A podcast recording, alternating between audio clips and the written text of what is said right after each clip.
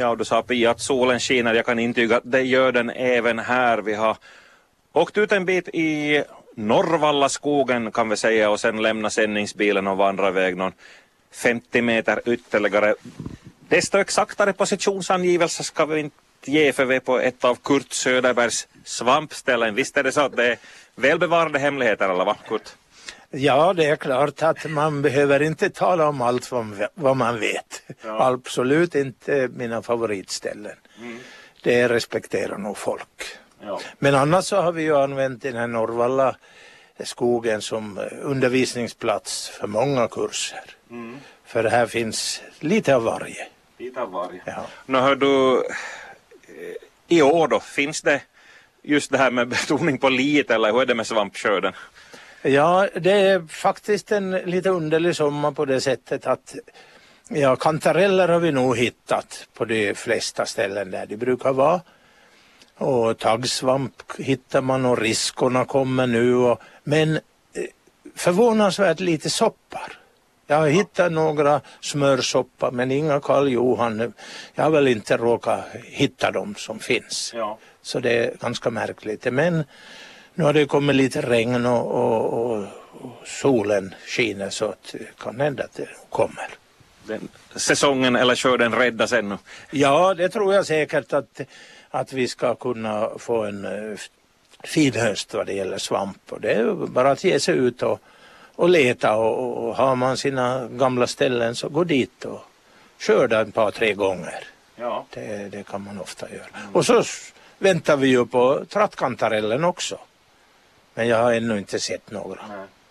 Det är nu, det bekände jag här, det är nog typ den enda svamp som jag klarar av att identifiera riktigt med säkerhet. Plus att jag har tålamod att plocka den för det brukar ju finnas, man får korgen full på ett och samma ställe vanligen. Ja, ja och det kan det ju vara med kantareller också. Att eh, man kan, jag vet en syster till mig hade varit 25 liter kantareller på en liten stund. Oj. Men då ska hon veta stället. Jag vet inte var hon har plockat det. Och hon berättar inte heller, nej. fast det är din syster? Ja, nej, hon ska inte berätta det. Och jag, eh, jag bryr mig inte om att åka dit åt det hållet heller. Vi har nog så det räcker för mig själv. Ni har era revir, ni svampplockare? Ja, ja, det är så. Och vi har ganska roligt åt det där också. Att jag, jag ska fara upp och hämta nu och någon annan, ja jag ska också fara och vi hittar båda, båda parterna. Hittar. Ja. Hör du Kurt, vi har ju tidigare också här i, i Österbottniska förmiddagen anlitat din svampexpertis men när var det riktigt som du började på att gå i skogen och spana efter svamp och inte lingon och blåbär som det är väl nog fler som plockar bär än som plockar svamp? Ja, jag vet att jag var nog nyfiken på svamp redan som barn men vi, vi använde inte svamp där hemma. Det var först i början på 70-talet, jag var bosatt i Sverige då, så var vi ute en gång och, med min äldre bror som bodde där också. Och så hittade vi lite. Men sen följande sommar så skulle jag ut och plocka hjortron här i Röcköskogarna. Och så kom jag då längs en skogsväg och så var det så dåligt väg så jag var tänkte att jag måste vända. Och så när jag vände och öppnade bildörren för att se vart jag skulle backa så var det en kantarellkoloni där under. Det blev inga hjortron och det har blivit mycket lite hjortron efter det. Det vågar jag nog erkänna.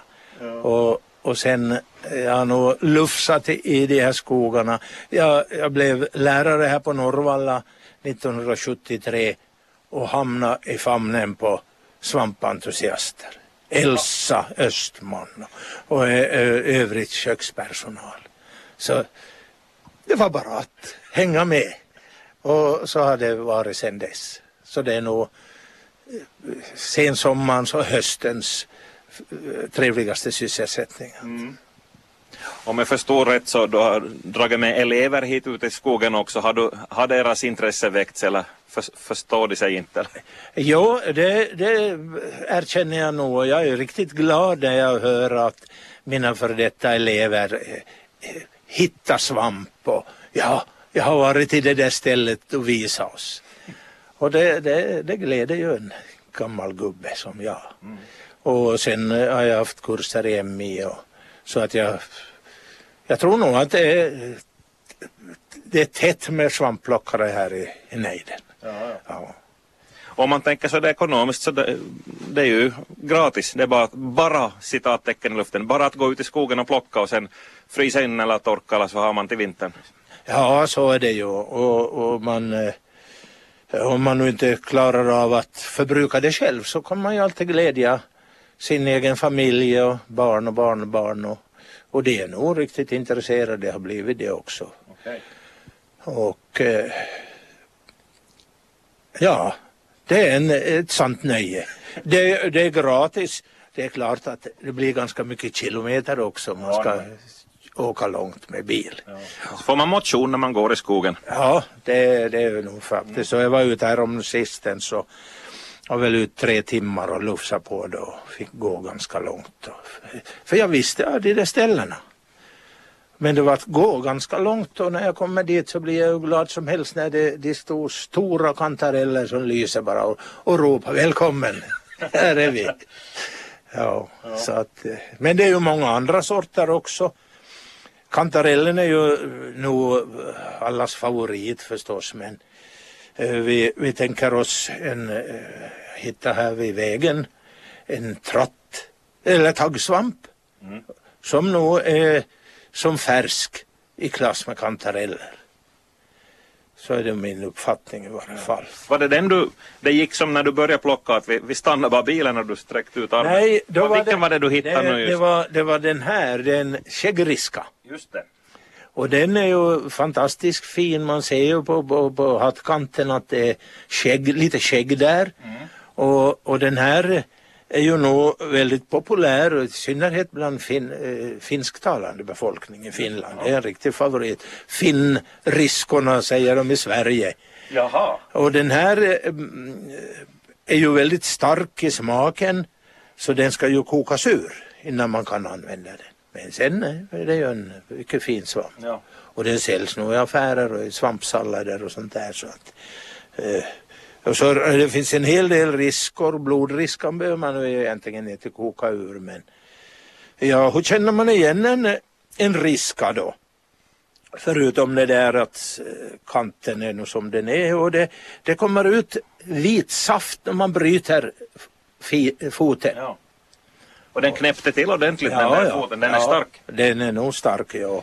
Så att den är, den är då den ska kokas ur för det är väldigt starkt det där. Men, och det, det känns nog sen i smaken också men en behaglig smak. Ja. Sen finns ju pepparriska och allt möjligt och, och blodriskan bryter man den så är det ju en morotsfärgad saft som kommer. Ja. Och, och så finns det ju mycket eh, kremlor. Det finns ju säkert ett hundra olika kremlarter och de flesta är ju ätliga. Man, är man osäker så kan man ju smaka på den. Ta en bit och tugga på det och, och är det starkt så spotta ut det och, Jaha. och släng, släng de svampar. Ja. Så att eh, det är nog en, en riktigt bra matsvamp det också. Det finns gul och grön och röda och mor, ja allt vad det heter. Men som svampplockare så, så ska man nog inte bara ge sig ut och ta allt vad man ser utan man ska eh, skaffa sig en svampbok. Om man inte går på kurs så kan man ju alltid lära sig lite småningom. Kantarellen är ju, det finns inte särskilt mycket eh, ska vi säga, förväxlingssvamp för den. Nej. Så eh, om man nu hittar den så plocka den och använd den. Och så kanske man nästa år hittar lite taggsvamp. Mm. Och, Har den några, finns det någon som liknar taggsvampen? nej, det finns en som är lite rödare. Ja, rödare. Men det ska vara den vita? Ja, och det syns ju tydligt under hatten en massa med taggar som nu egentligen eh, inte håller någonting. Nej, ser du, ja. ja. Bara att krafsa bort. Mm. De flesta andra är ju så kallade skivlingar. Ja. Ja, lamellerna där. Ja, och så har vi ju sopparna som inte har skivor eller taggar. Ja. På tal om soppar, det var visst, det är de som lyser med sin frånvaro lite. Ja, jag har inte hittat något mycket så det, det är faktiskt synd. Men vi ska hoppas att de kommer nu. Och, och, och, Och eh, vi kan, jag tar mig som ett exempel. Jag hittade en, en gång, en, en gång, eller en gång en sopp som vägde 3 kilo 650 gram. Oj! Alltså jag bara gapade när jag såg den. Jag tänkte nej, den där ska jag. Jag åker till Marita Bagge. Så hon fotograferade den Ja. och satte in i Vasabladet. Ja. Det var nog 20 år sedan ungefär. Det var nog otroliga mängder med soppa då det året. Det var före Facebook och Instagram, det ska bli en hit där. Ja, ja, verkligen. Ja, ja. Det var synd att jag inte sände den till Guinness rekordbok. Ja, just Jag har inte sett något liknande. Ja. Nåja, men det är ju som det är. Nåja, så när man har skaffat sin svampbok då och, och ser en svamp och lär sig då i, lite efterhand. Om du nu har två, tre svampar så som du hittar ställen och man ska nog ge sig ut och söka. ja. Inte kommer de hem till gården. Nej, det, det har- gör inte något väsen av sig heller. Det är bara murklorna som man kan locka hem via tidningspapper och sånt. Ja, just det, man gräver, ner, man gräver en grop. och- Ja, ja. Men murklan är ju lite småfarlig den så att jag vill inte. Nåja, men svampboken är ju bra på det sättet. Där får du råd och, och du har bra bilder och, och eh, till och med recept. Ja, just Och så ska du skaffa dig förstås en rejäl svampkorg. Ska vi, vi stick, nu sticker vi upp, vi har suttit här nu hittills. Nu Ja. tar vi och stegar runt lite här. Och, Ja, och så vandrar man då i skogen och har svampkorgen med och så har du också svampboken med och, och så har du en kniv ja. som ska finnas i korgen. Gär- Gärna en eh, speciell eh, riktig svampkniv med borste i ena ändan och så när du hittar en svamp då så Här har vi en. här har vi en kremla som ser riktigt bra ut. Och då- sidan är fin också. Ja, och så kan man ju direkt skära av eh, fotens nedersta ända som är smutsig och så kan jag ju för att kolla om det är maskätet Ja. skära upp den. Och här ser vi nog att det är Ja. insektangripet. Lite nere i foten. Ja, ja. Så att vill man så kan man ju välja slänga det och så använder man hatten då. Ja, ja. Ja. Vi ska se här nu. Ser man på, på avstånd ser man på en del att den där är ingen vits att böja sig för ens. Den här är ju rutten. Men här har vi någon. Ja, här har vi nog någonting som också en, en eh, kremleart som nu känner jag inte alla arter men, men den här är nog säkert användbar den också. En lite br- brunaktig kremla. Ja. Hör en sån här tanke, det finns när man ser att någon svamp är dålig, att det är ingen vits att plocka den, så då ska man låta den vara så att den sp- sprider sina sporer och sitt Ja, det min, är- min bättre hälft brukar vara sur när någon har sparkat till en svamp. Det är ju helt... Man ska låta den föröka sig. Ja, det är nog riktigt det. Och eh, ja, där har vi en, en sån där eh, riska med pepparriska. Ja. ska se, nej, Ja. det kommer ingen, ingen sav ur den där men eh, Jaha. det, det är mycket stark smak i den där så den ska nog kokas ur ordentligt. Och där får man då råd via böckerna om hur mycket du ska koka. Ja. För då, om man nu vandrar en stig en dag och man ser inte jättemycket. Uh, det finns ju talesätt att det dyker upp som svampar ur jorden. Hur snabbt växer en svamp upp till sån storlek att den är bra att plocka? När ska man komma tillbaka till samma stig? P- så där, när det är varmt och, och, och, fuktigt i marken så nu kommer de ganska snabbt. Mm. Eh, nu behöver man ju inte, om man hittar ett kantarellställe på en stig, då ska man ju inte ta allt som finns där. Ta det som har något nå lite storlek. Eh, Låt det nog bli åtminstone som tumändan, kan du ta och lämna resten. Och så kommer ju igen om en vecka eller två. Då kan det vara hur mycket som helst där. Ja. Och på många ställen, det är nog min erfarenhet att jag kan nog skörda tre gånger på ett år. Men då ska jag lämna lite så att de får växa till sig. Det är ju det här taktiken också. Om jag lämnar dem så kanske någon annan tar dem. Det är ju det som man kan tänka och därför plocka dem förrän de har vuxit till sig. Det, det är nog antagligen sådär.